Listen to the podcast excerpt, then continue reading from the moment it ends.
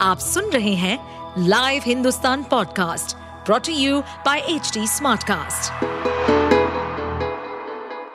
नमस्कार, ये रही आज की सबसे बड़ी खबरें। अयोध्या में राम मंदिर का उद्घाटन 22 जनवरी को होगा। इस खास समारोह में प्रधानमंत्री नरेंद्र मोदी भी शामिल होंगे। खुद पीएम मोदी ने इसकी जानकारी दी है। ताज़ा अपडेट के मुताबिक, भगवान राम की मूर्ति की प्राण प्रतिष्ठा 22 जनवरी को होगी। मूर्ति प्रतिष्ठा समारोह दोपहर करीब बारह दशमलव तीन शून्य बजे होगा। श्री राम जन्मभूमि तीर्थ क्षेत्र के महासचिव चंपत राय राम जन्मभूमि ट्रस्ट की निर्माण समिति के अध्यक्ष नृपेंद्र मिश्रा और उडीपी के शंकराचार्य ने आज पीएम नरेंद्र मोदी से मुलाकात की और समारोह के लिए निमंत्रण दिया, जिसे पीएम मोदी ने दिल से स्वीकार कर लिया। युद्ध के शुरुआती दिनों में इसराइल ने उत्तरी गाजा पट्टी के लोगों को दक्षिण की तरफ़ जाने के लिए कहा था। उनसे कहा गया कि आप हमारे हमले में वहाँ सुरक्षित रहेंगे। इसके बावजूद इजरायली एयरफोर्स के विमान दक्षिणी गाजा में हमले कर रहे हैं। इन हमलों से वहाँ शरण लिए लोग सहम गए हैं।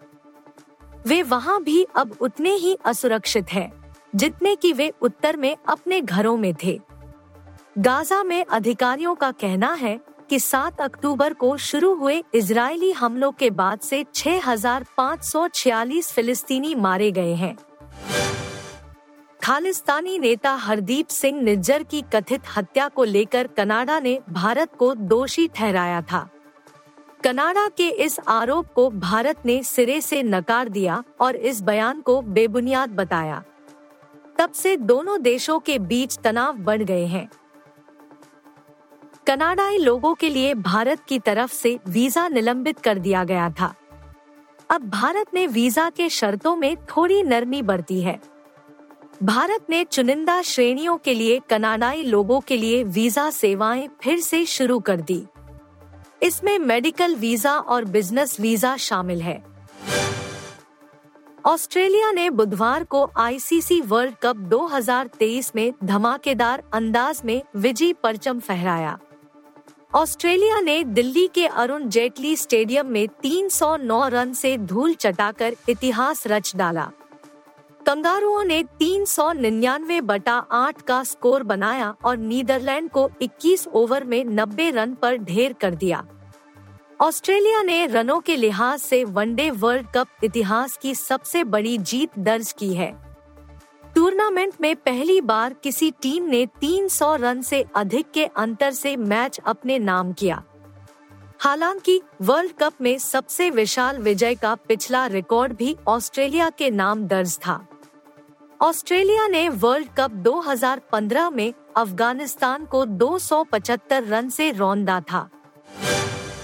सोशल मीडिया इन्फ्लुएंसर और बिग बॉस के विजेता एलविश यादव से जुड़ी एक बड़ी खबर सामने आई है।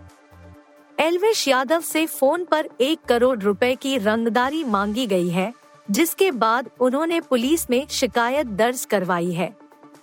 वहीं गुरुग्राम पुलिस ने भी मामला दर्ज कर जाँच शुरू कर दी है।